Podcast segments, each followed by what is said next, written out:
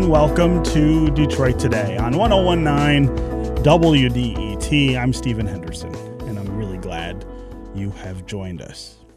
Well, it looks as though Democrats will take control of the U.S. Senate after yesterday's runoff elections in Georgia. Reverend Raphael Warnock and Jon Ossoff, as of right now, appear to be in position to win those runoff elections. And that would mean that Democrats would have 50 votes in the U.S. Senate, along with the Republicans who would have 50 votes. And Vice President Kamala Harris would be the tiebreaker, which would mean that the Democrats would be in control. I want to say something, though, about these wins, these apparent wins in Georgia, though, that's really interesting and important. Raphael Warnock is a black man. Jon Ossoff is a Jewish man. The idea that two people with those demographic backgrounds could even be close to winning a statewide election in a state like Georgia speaks to the enormous progress that we have made uh, in this country over the last 40 or 50 years. No one who was alive in the 1960s or the 1970s even would ever have predicted that this would be possible. And there's also a really interesting personal connection for these two men. Raphael Warnock buried John Lewis, the long serving congressman from Georgia, when he died recently uh, in that the, the church in Atlanta that was also helmed by Martin Luther King in the 1960s. And Jon Ossoff was an intern for John Lewis, who is, of course, himself such a big civil rights icon.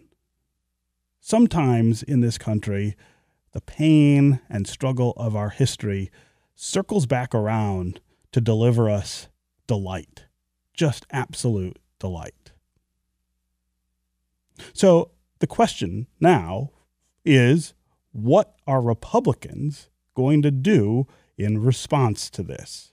This is just the latest blow for the GOP. They have already lost the White House, and of course, they do not control the House of Representatives in Washington. And a lot of members of the GOP continue to throw tantrums over some of those losses. Today, some Republicans in Congress are saying they are going to try to block certification of President elect Joe Biden's win, something they actually do not have the authority or ability to do, but it is a gesture toward the idea that they object to Biden's win and don't believe that it was legitimate. This all, of course, puts Republicans at a crossroads politically. What are they going to do? What are they going to become? Is this still the party of Donald Trump? Or is it a party that is in search of a new path to relevance with a growing segment of the American public? We want to spend all hour today talking about that. We want to talk about the state of Republican politics here in Michigan and the future of the GOP nationally after Trump's presidency. Later in the hour, we're going to talk with two GOP women who have been in and around Michigan politics for many, many years.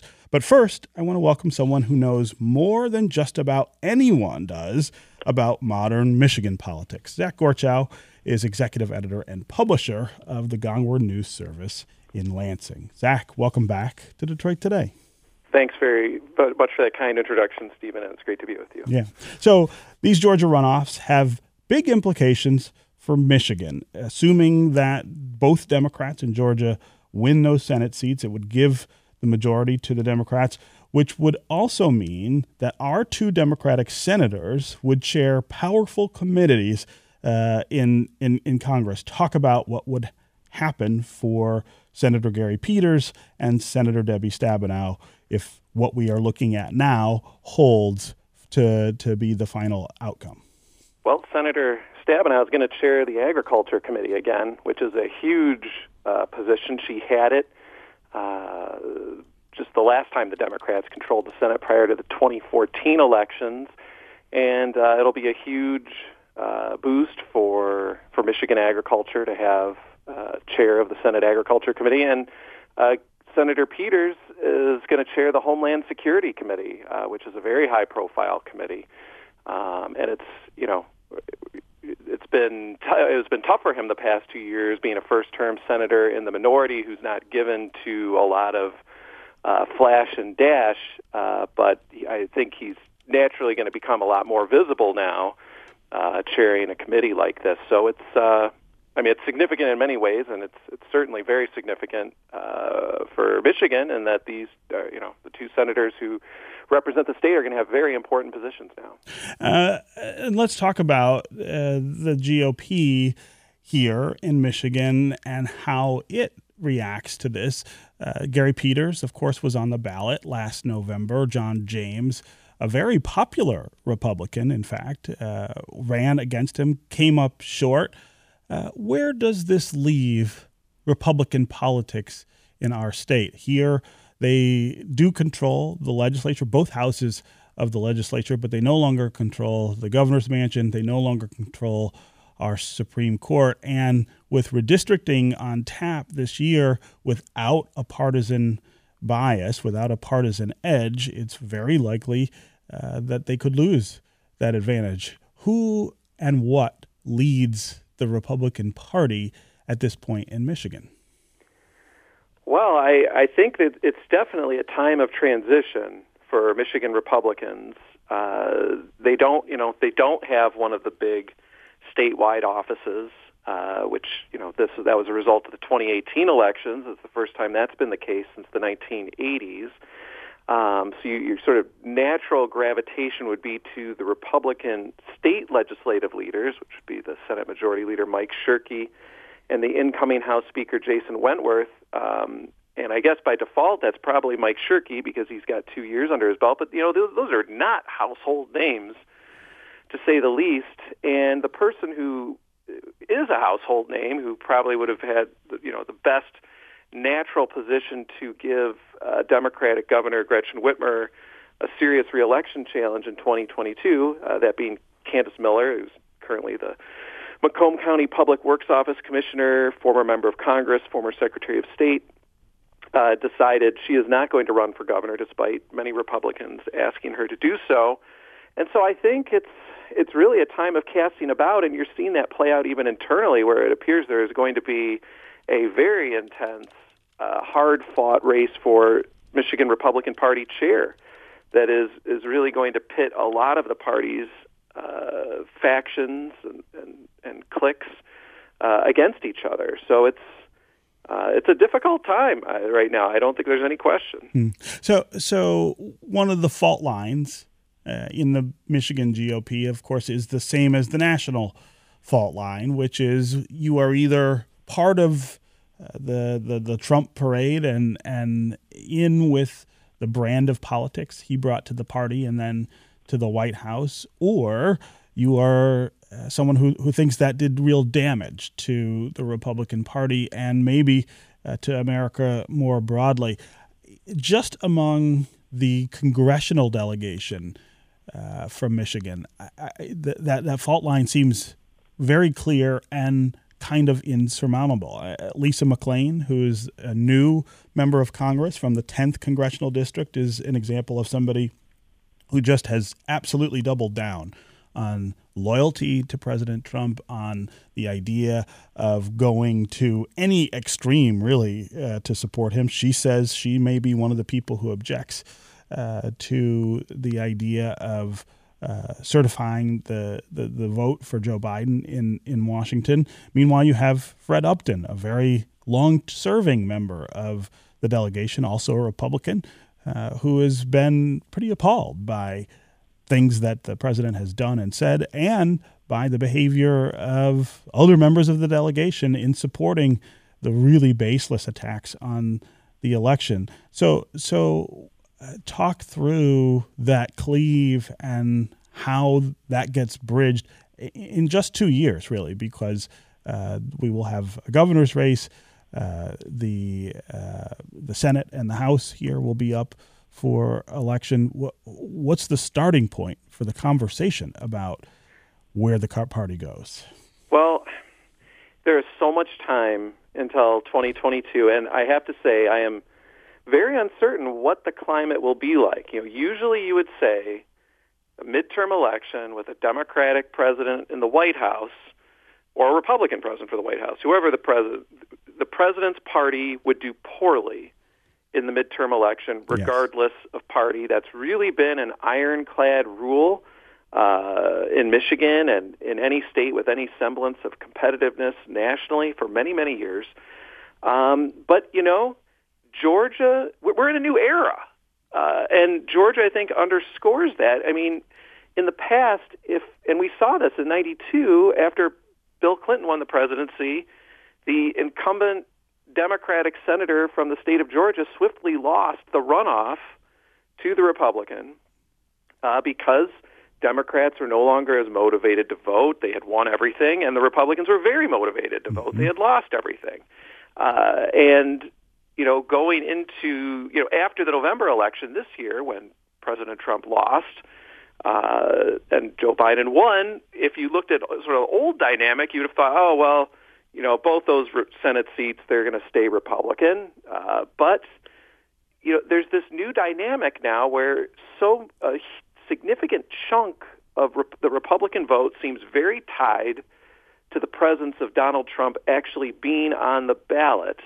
Um, there are a lot of factors that went into yesterday, but I do think that is one of them because we saw this in 2018 where a lot of the less the voters who are less likely to vote in conservative areas came out did not come out to vote for Donald Trump like they did in 20, 2016 and it cost Republicans uh, dearly especially in this state. And that appears to have played a bit of a role yesterday that that the democratic turnout was far better than the republican turnout and uh, that you know that's a, that's a factor. So what does that mean for 2022 with Donald Trump not on the ballot? Do his voters who only showed up in 2016 and 2020 stay home? That how does that scramble the equation of what would be typically considered to be a good environment for the Republicans with a Democrat in the in the White House? I don't know. And then the other weird thing, we have got a Democrat running for governor mm-hmm. for reelection. This is going to be the first time since 1962 that there's been a Democratic uh, president in the White House with a Democratic governor running for reelection. And that was back when we had a two-year term for governor. So mm. it's it has no real barrier. You know, it hasn't happened in modern Michigan politics. We haven't had this dynamic. Uh, so it's a lot of uncertainty. And so I mention all of that because where do, do the Republicans go from here in Michigan? Right now, we don't know. They're casting about for a new leader uh, to, who can who can lead the party. And right now, it doesn't look very good for the Republicans after what happened in Georgia yesterday. But the pendulum is always swinging. We don't know what you know what's going to happen between now and 22. 22. I mean, if you had said, you know. Uh, 14 months ago at this time would you know no one would have thought the pandemic was coming um, you know something like that to scramble the political equation so you know, the things things could change dramatically, of course, um, and and the Republicans could galvanize themselves, and, and maybe Democrats become uh, disappointed with whatever's going on with in Washington. They don't feel like you know the, party is delivering for them. I, or, you know, we don't know. Or maybe things go great for the Democrats there. And as we saw in Georgia yesterday, they are so motivated to uh, defeat the Republicans after everything that happened in the past two years that they're just as motivated to come out and vote again. I, it's a lot of uncertainty. Hmm. Uh, this is Detroit Today on 1019 WDET. I'm Stephen Henderson, and my guest is Zach Gorchow. He's the executive editor and publisher of Gongwer News Service in Lansing. We're talking about the future of the GOP here in Michigan. Uh, it's a subject that we're talking about all hour, what the future of the GOP will look like nationally and locally after the runoff elections in Georgia yesterday, which appear to be headed toward two victories for Democrats in those two Senate races, and also then Democratic control of the U.S. Senate uh, as Joe Biden becomes the president of the United States in just two weeks. Uh, if you want to join the conversation, give us a call. Tell us what you make of the current state of the Republican Party here in Michigan and across the country. Do you think the GOP will end up gaining more power coming out of all of this political chaos by reorganizing and finding new leadership? Or do you think the party is really broken and starting to collapse under the weight of Trumpism. We especially want to hear from you if you consider yourself a Republican or a conservative, or if you voted mostly for Republicans in the past. How are you feeling about the GOP in 2021? Is it a party that represents you? And what would it have to do to represent your interests? As always, the number here on the phones is 313 577 1019. That's 313 577 1019. You can also go to the WDET Facebook page and put comments there or go to Twitter and hashtag Detroit Today, and we'll work you into the conversation. Uh, I also want to make a note that tomorrow on the program, we're going to spend much of the hour talking about what's happened in Georgia or what has apparently happened in Georgia. Uh, I made a few remarks at the beginning of the show today about how monumental this is, not just from a political perspective, but from a cultural and a historical perspective. We're going to spend some time talking about what brought about this kind of change in a state like Georgia and whether there are other states in the Deep South uh, that are poised to try to make this kind of change for uh, themselves. That should be a really interesting set of conversations uh, as well. But uh, but again, join us on the phones here today to talk about the GOP and the aftermath of all of this. 313 577 1019 go to Facebook or Twitter, put comments there. We'll try to include you that way. Scotty on Twitter says, uh, when you don't issue a platform at your national convention, what do you stand for? People want more from their government than, quote, less government. And the Republican endorsed clown show over the past four years. Ed on Twitter says, I welcome Michael Flynn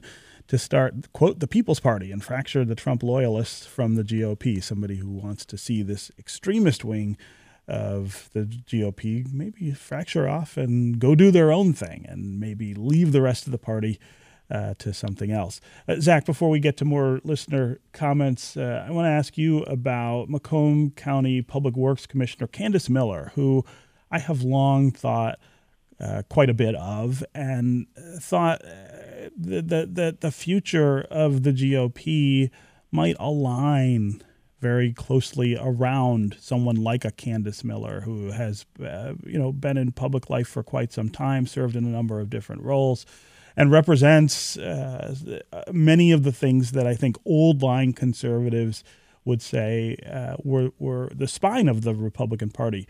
She has said she will not run for governor in two years. Uh, it's not a monumental uh, blow necessarily to, to the Republican chances, but certainly if she were to do that, she would be uh, an incredibly formidable uh, a, a candidate, uh, both in the primaries, I think, and uh, and in the general election. So, where does that leave this question of challenging Governor Whitmer in two years? If someone like Candice Miller is not willing to do it, does that does that say something significant at this point about Republican chances?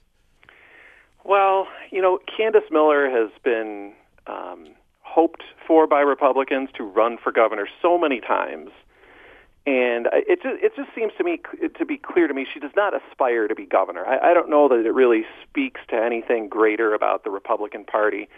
Um, you know, I think she likes her current job. Um, I don't think she's it appears she's not terribly interested in having to spend the next two years, you know, campaigning all across the state, uh, doing what it would take to to win the governorship. Whereas she can, you know, she could have this job as the Macomb County Public Works Commissioner uh, as long as she wants, and uh, she gets to live close to home, enjoy the work, um, and uh, really, you know, mostly do non-political nonpartisan work in what she's doing, gets to focus on the great. So I, I don't think it says anything bigger about the Republican Party. This isn't the first time she's turned down the idea of, of running for governor. Um, but you know, again, they are at a crossroads. You know, who is the new leadership of the Michigan Republican Party? Who steps forward? You know, you've got sort of the new generation people like Lisa McClain. You mentioned the new, new congresswoman from uh, who represents uh, northern Macomb County and the Thumb area. Uh, you've got uh, Peter Meijer, new new congressman from the Grand Rapids area, and they're both you know very different strains of republicanism. uh, Peter Meijer ran a very un-Trumpian campaign. Lisa Meyer, I'm sorry, Lisa McClain, has aligned herself very much with Donald Trump. Um, so, you know, th- those are two different threads there. We're going to. Ha- you mentioned we're going to have redistricting coming up. Uh, that's going to leave at one or more members of Congress in Michigan drawn out of a district because we're going to lose a congressional seat.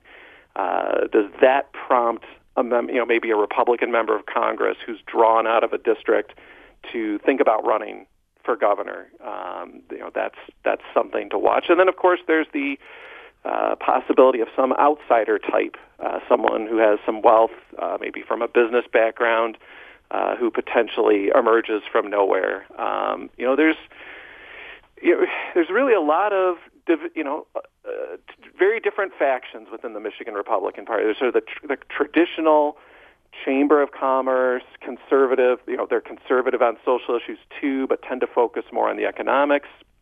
And then there's this kind of new wave, the, the hmm. Trump voter, that tends to be more um, populist, much more aligned with social and sort of gut level issues.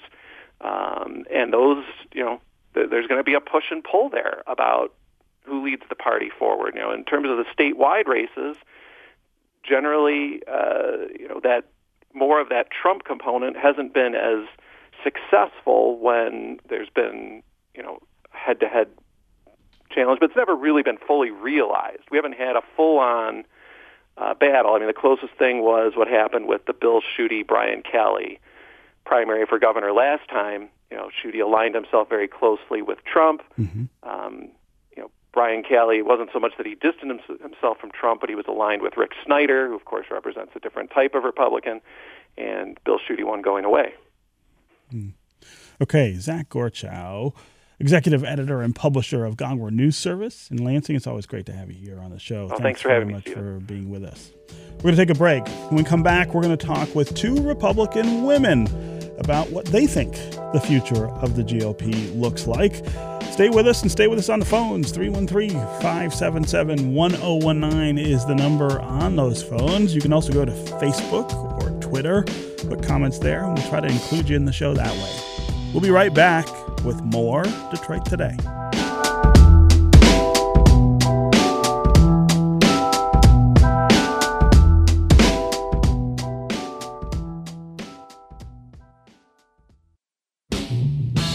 News, music, culture, and community. Every day on 1019 WDET, Detroit's NPR station.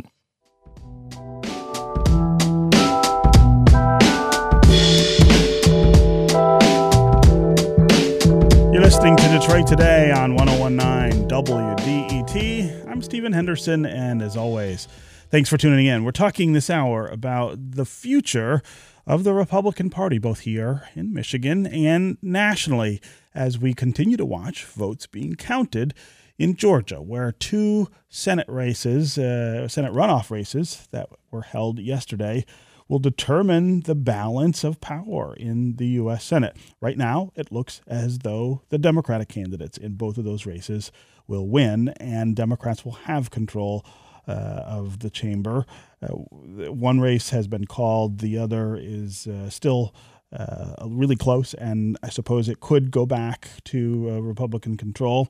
Uh, but uh, Jon Ossoff, who is the Democratic candidate in that race, is now talking as though that race is over and that he will be uh, the second U.S. Senator from uh, the state of Georgia. We're talking about what happens next for the Republican Party, which has now lost the White House with Donald Trump as a candidate and probably uh, the U.S. Senate. Uh, does it still remain the party of Donald Trump, or does it find a new path? Does it find new leaders to coalesce around and new messages to give to the American people. We want to hear from you this hour as well. What do you think of the future of the Republican Party, both locally here in Michigan and nationally? Do you think the GOP will end up gaining more power in the future?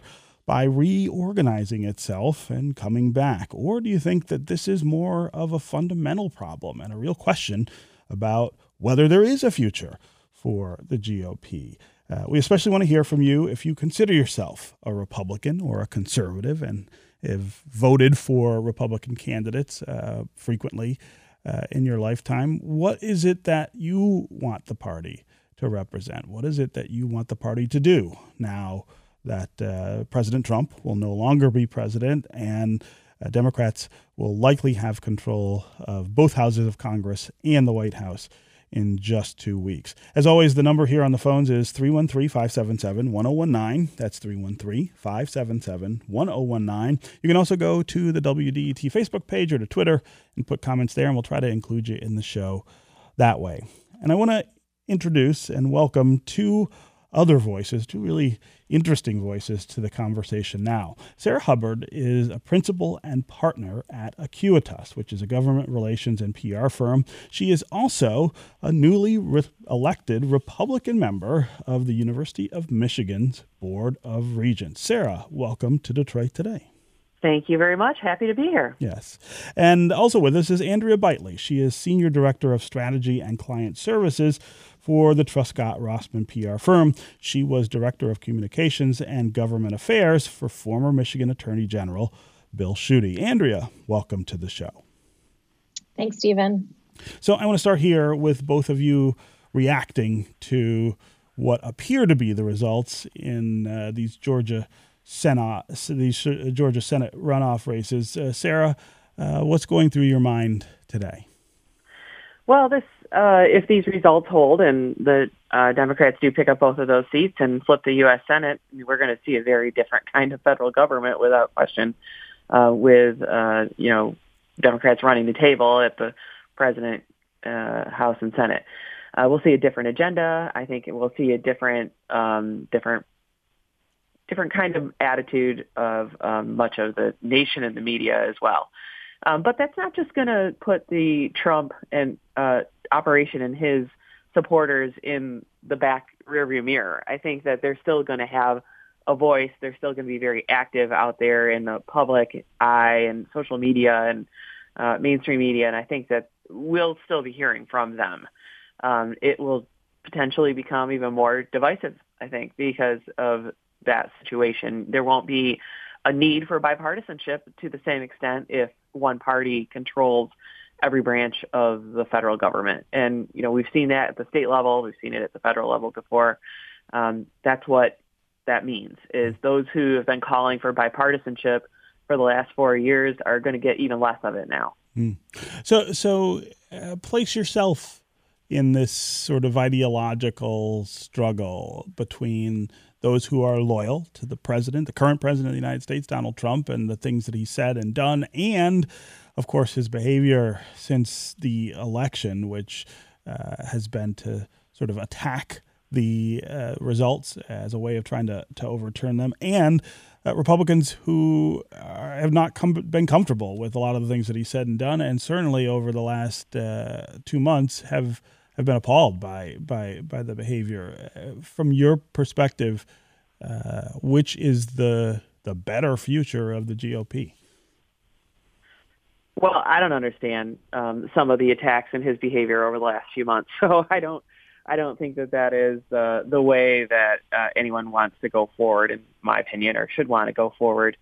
Um, however, I think if not for COVID, the uh, you would have seen a very different result of this election um, for President Trump. I think you would have seen him reelected pretty handily. So uh, there's a you know big, um, just a huge piece of the electorate out there that still supports him. Um, you know, sure he lost, but he didn't lose by a lot, and he he has a very significant following. Um, I'm hopeful that we can get to a spot that has a bit more um, you know, honest and meaningful discourse out there in the public. But that being said, I think there were some policies from the Trump administration that Republicans more broadly did really like, even if they weren't uh, especially fond of his um, rhetoric and some of his, you know, public appearances and what he's been doing over the last few months. Mm-hmm. So you look at his tax package and tax cuts and things like that that were um, positives for Republicans.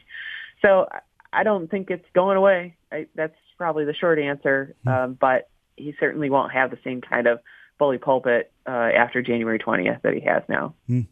Uh, Andrea, I'm curious what, what what all of this looks like to you uh, today.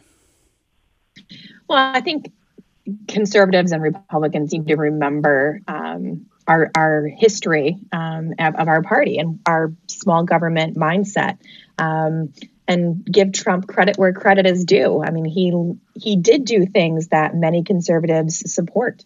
Um, the judicial nominations that he's made over the last four years um, will shape the court for generations to come uh, with conservative uh, judges. So that's one thing I will say I'm I'm happy with the Trump years over, um, but I um, I am ready to move on, Stephen, um, and I think there's a lot of uh, especially younger Republicans that are thinking to themselves, the party that um, we thought we were entering when we were younger is not the party we're faced with today. Um, right now, we're looking at such a divided country and such a divided party that's just full of infighting. Um, and politics 101, you know, the party that is divided is the one that loses. We saw that with Democrats um, over the past decade significantly. And now it's us.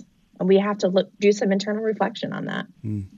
Um, I want to read a, a quote to, to, both of you from now former Congressman Justin Amash. He tweeted this last night. He says, What have Republicans gained from Trump and Trumpism? We're witnessing the collapse of a political party.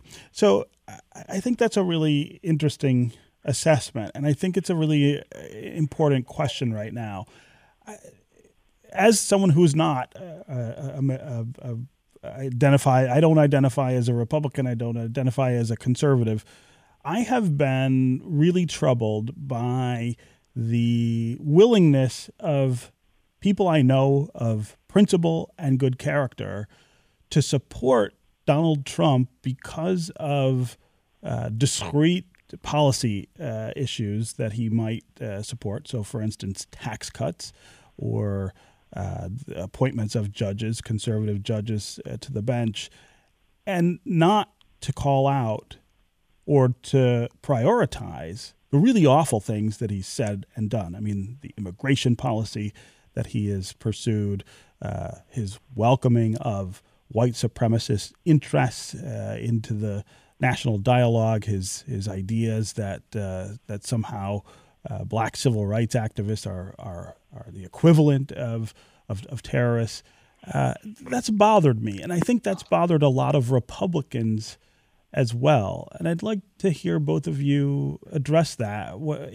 This is not an uncommon problem in politics, right? Uh, uh, not not every politician has the complete loyalty uh, of the people who, who who vote for them.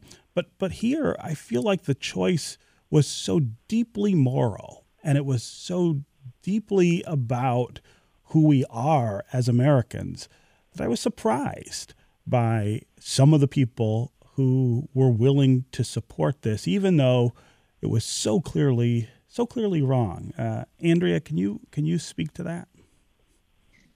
Absolutely. This wasn't the normal, you know, multiple choice test that we get. This was a, in some ways, battle of good versus evil. Um, I, I, will admit, Stephen, on air, that um, I did not vote for Trump. Um, I did vote for Biden um, because I, and I know many others um, who are more moderate Republicans, just couldn't couldn't do it. Uh, we couldn't walk into that ballot booth and say, party over country. We went for country over party. Mm-hmm. And and when you did that, um, what was it with the idea that you that that that the party would would go in a different direction? Whether that that that you were sending a message that, hey, uh, I, I would like for us to be about something else. It was, um, you know, if if it had been a, a Jeb Bush or a Mitt Romney on that ballot, um, I would have wholeheartedly voted for the Republican candidate. Hmm. Um, but after four years of of seeing the sitting president attack um, Republicans that I have incredible respect for. I mean, John McCain is somebody that I have always admired, mm-hmm. and seeing the attacks on him um, and then watching the Arizona Senate seats flip to the Democrats Um, I mean, that was Barry Goldwater and John McCain's home turf, and now they're gone. Mm. And I don't know if we'll ever get them back. I mean, Sinema and um, we have a new astronaut in in the Senate, which is pretty amazing. Um, I don't know if we'll ever get those seats back. Wow.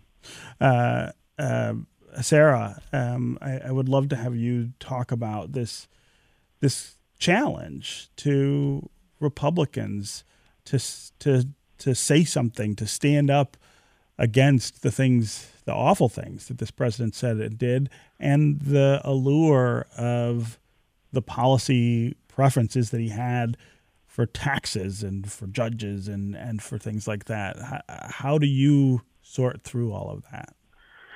Yeah, I do think a lot of um, particularly more prominent Republicans were afraid to do that. Um, and you've seen more recently many of them coming out now that they know there's no retribution, you know, at least directly from the president that likely can take place. But I'll tell you what I hear from kind of the rank and file elected Republicans out there is that they are still very much hearing from these Trump supporters in their districts. And these are constituents who vote and in many cases are donors and that these these folks are still out there demanding that they do something about the election.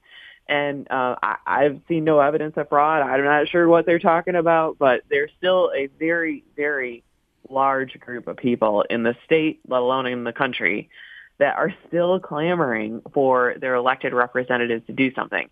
And I think that is what is really driving this, um, at least at the elected official level, this uh, reluctance to speak out on those issues that you you mentioned. Even still, and we saw that, you know, even still, there are a few members of the Michigan congressional delegation expected to vote against uh, the nomination of certification, I guess, of Joe Biden today. Mm-hmm. Uh, we saw, you know, a group of Republican legislators from the Michigan Senate send a letter also calling uh, on that same result.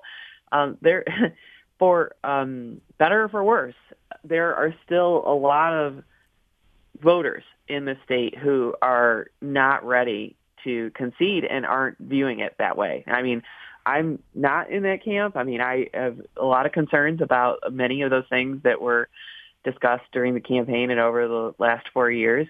But uh, there's no question they're out there, and I think that's what's limiting people's ability or willingness, I guess, to get out there and you know really denounce him. Mm. I, I, I, want to read a, another tweet. This is a tweet from the Arizona Republican Party. Uh, Andrea, you were talking about Arizona and what's changed there since uh, uh, Donald Trump became president. But the Republican Party there sent out a tweet on New Year's Day that said, quote, uh, as the sun sets on 2020, remember that we're never going back to the party of Romney, Flake, and McCain. The Republican Party is now and will forever be one for the working man and woman.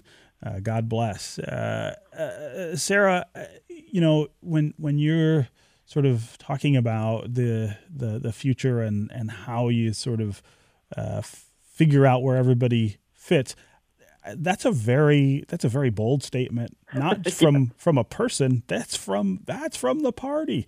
Uh, in in Arizona, I mean, the extent to which people, I think, believe that the president and his approach to this has fundamentally changed the party's outlook. I think is one of the one of the one of the big problems. It's not just about individuals. I mean, it's it's the institution that that uh, is caught in the middle of of this argument. Well, asserting that anything has changed forever is a very bold statement. so, I, you know, I'm very skeptical of those kinds. Right. Who are they to say what's forever, right? yeah. I mean, I do have a crystal ball in my office that I sometimes use for my election, you know, speeches and such. But, um, I, you know, I just have a real rejection of that kind of thinking. Um, while I do think uh, there is something to be said right now that the Republican Party has become – uh, of great interest to the working man, as we say. You know, we certainly are seeing a lot of uh, blue collar union members voting Republican that were embracing Trump, that kind of thing. Yes, uh, there has definitely been a transition in that regard between between the two parties. I think in in modern times. Uh, will that happen forever? I don't know. People's minds change, districts change. Mm-hmm. You know, I don't really. I'm kind of a contrarian when it comes to those kinds of statements. I think that People are very forgiving. We see it over and over in politics, both locally and uh, nationally. You know that that something you know a politician did ten years ago is often forgotten and forgiven, and so uh, yeah, I don't know about that. I don't really buy into that that it's a forever thing, but I do agree that there has been a consider- considerable change in who what party attracts what voter over you know the last say 10 years or so. Sure. and we saw that too in the strategy of uh, democrats i think in this this race this in last year which is that their approach to try and engage more rural voters and doing more with mail-in voting. Uh, when i was first brought up in campaign management school back in the early 90s uh, republicans felt like they owned absentee voting and that was where senior citizens voted. And Republicans could count on the senior citizen vote without question, and it was a huge part of every good campaign was to work the AVs. Yet then we saw last year the president rejecting quote mail-in voting uh, mm-hmm. early on until he embraced it later, and uh, I'd never really understood that. But it, part of it, I think, is that change in targeting and who they see is which which party sees as their voters now, and that's definitely changed. Yeah. Okay, we're going to take another quick break. When we come back, we're going to continue this really wonderful conversation with Sarah Hubbard and Andrea Bitely. We'll also get to more of your comments. Uh, Brian in Detroit, Mark in Redford, we'll hear from you next as well. If you want to join them, 313 577 1019 is the number on the phones. We'll be right back with more Detroit Today.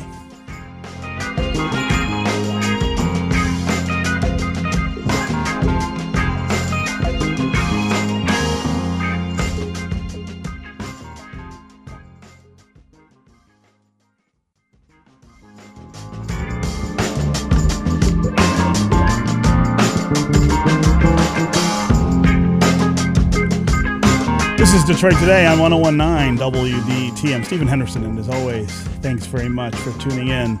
My guests are Sarah Hubbard, principal and partner at Acuitas, which is a government relations and PR firm. She's also a newly elected Republican member of the University of Michigan Board of Regents. Also with us is Andrea Bitely. She's Senior Director of Strategy and Client Services for the Truscott Rossman PR firm. She was also Director of Communications and Government Affairs for former, former Michigan Attorney General uh, Bill Schuette. We're talking about the future of the GOP uh, now that President Trump is set to exit office, and it looks as though Democrats will also flip control of the U.S. Senate. Where does the GOP go from here? Uh, do they stick to Trumpism? Do they coalesce around that message and try again? Or do they try to go in a different direction? We especially want to hear from you if you are someone who identifies as a Republican or a conservative and votes for Republicans. Uh, what do you think the party's strategy ought to look like? What do you what would appeal to you. As always, the number here on the phones is 313 577 1019. That's 313 577 1019. You can go to Facebook or Twitter, put comments there, and we'll include you in the conversation that way. Uh, let's talk to first Brian in Detroit. Brian, what's on How your mind? How y'all doing? Hey. I wanted to get a comment from the women about uh, the statement of Michael Flynn talking about breaking up the Republican Party and actually creating a separate party. Hmm. Yeah, uh, uh, we had a, a, tweet earlier about that as well, Brian. I'm glad you you re-raised the issue. Uh, of course, Michael Flynn would like to uh, split the party and create uh, basically a Trump party, uh, an extreme right wing party that that is, I guess, organized around the last four years. But but what about this idea of whether it becomes more than one party? That's something that's happened in uh, in the past, or uh, that that significant portions of the party migrate to to, to something else. Uh, Sarah, what do you think of that idea? How how realistic is that uh, at this point? Yeah, I mean, we've seen this kind of thing before to some extent, right? We've seen it when the Christian Coalition, we've seen it with the Tea Party, we've seen it now more recently with the Trump supporters. Uh, we've heard this kind of thought come out before, and it's never really come to fruition. As I think that the part that would like to break off doesn't have the organization needed to really make a go of it. it's not easy to just become a recognized political party in this country. There are a lot of steps. Um, for instance, if let's say somebody wanted to create the Trump party um, and then be on the ballot as a Trump candidate and you know run people for office as such, it takes a long time to become legitimate and to actually have a official role in our election process. So I think that when those groups start talking that way, they ultimately find out that it's not as easy as they'd hoped, and they can't just have a couple meetings in somebody's basement and suddenly become a new party. And so then there becomes a um, a way to sort of pull them back into the fold and figure out how to build build some kind of uh, compromise or some kind of coalition with their leadership as as that goes forward. So I don't see that realistically happening in any meaningful way. Mm. Uh, Andrea, I wonder what you make of the idea of maybe the party not surviving intact as it is, but but splitting and and factions go their own way. Similar to Sarah, I think that in the past we've heard this before many times, um, but we always seem to end up coalescing into two different parties once again. I think one group that we've seen sort of transition from uh, the Democrats to the Republicans in recent years is union members, not union leadership. Um, and I'll be interested to see where where the true, you know, blue collar factory workers go um, with Trump not being the leader of the Republican Party any longer. Mm. That is one group I'm very much keeping an eye on. Mm. Uh, Jeff Timmer, a former GOP strategist uh, here in Michigan, who's been really outspoken against Donald Trump uh, tweets, he can, in response to some of the things that you guys have said, uh, he says he can confirm that uh, the party uh, that that used to exist, the party that Andrea you were talking about joining as a young person, he says it no longer no longer exists. Uh, so another Republican voice, sort of in that camp. let's go to Mark in Redford. Mark, welcome to the show. Stephen, good morning. Happy New Year. Happy New Year to you too. Yeah, and good morning to your guests. Um, morning. I've voted both sides of the aisle in the past. You know, if the candidate is credible, but um, you know, what bothered me most about the Trump administration, I think, was his discreditation of um, uh, Senator McCain, mm-hmm. as was before mentioned. I'm a uh, Vietnam veteran, and yeah, that means a lot to me. Mm and my cohorts that were in Vietnam and such. And so I'm trying to get a sense of why he, he would say such a thing. And yeah, that didn't do no favors for the uh, Republican Party either. Mm. I, I, Mark, I really appreciate the call, and I I really respect the point of view there. I think that was uh, something that a lot of veterans felt when the president said what he said uh, about about John McCain. Uh, we've only got about two minutes left, Andrea and Sarah, but but I'd love to get both of you to answer uh, this question: Who in Michigan politics best represents the Republican Party of the future, or if it's someone who you think is outside politics who should be in politics? Uh, I'd love to hear that too. Uh, Andrea, I'll I'll start with you. Uh, Peter Meijer. Um, I think he newly is, elected congressman uh, in in district. Is that three? Is that right? Yes. Yes. Yep. It's the Amash right. seat. Um, I think Peter is going to be a great representative, um, not just for Western Michigan, but for all more moderate um, Republicans who maybe are more focused on the economic issues and less on the social conservative issues. I think he's somebody that, um, especially young people like myself, uh, calling myself young still, um, really, really can gravitate to. Hmm. You know, that's interesting. I was having a conversation about Peter Meijer yesterday and saying he was somebody I would like to have on the show to talk about that uh, that very subject. Uh, Sarah, uh, who in your mind represents uh, the best of the future of the GOP here in Michigan? Yeah, I haven't had a chance to meet Peter, but I've heard great things about him and don't disagree with that uh, approach, Andrea. But I also think there's a lot of opportunity in someone like our new Speaker of the House, Jason Wentworth. Um, he's has a military background. He didn't really come from politics long term. He's definitely more of a, um, you know, conservative but pragmatic kind of leader, I believe and he's going to have a chance to help lead the party, lead the state house in particular through the next two years as we're going into another governor um, election in two years, and we're going through these transi- transitions at the party. So while he may not be from the same mold as a Peter Meijer, he's from a different mold than I think what we've seen over the last few years, and I'm really looking forward to see, you know, what his sensibilities can bring to the table and show, you know, show out there as a leader. Yeah. Okay. Sarah Hubbard and Andrea Bitely, really wonderful to have you here for this conversation. Thank you so much for joining Thank us. Thank you. Mm-hmm.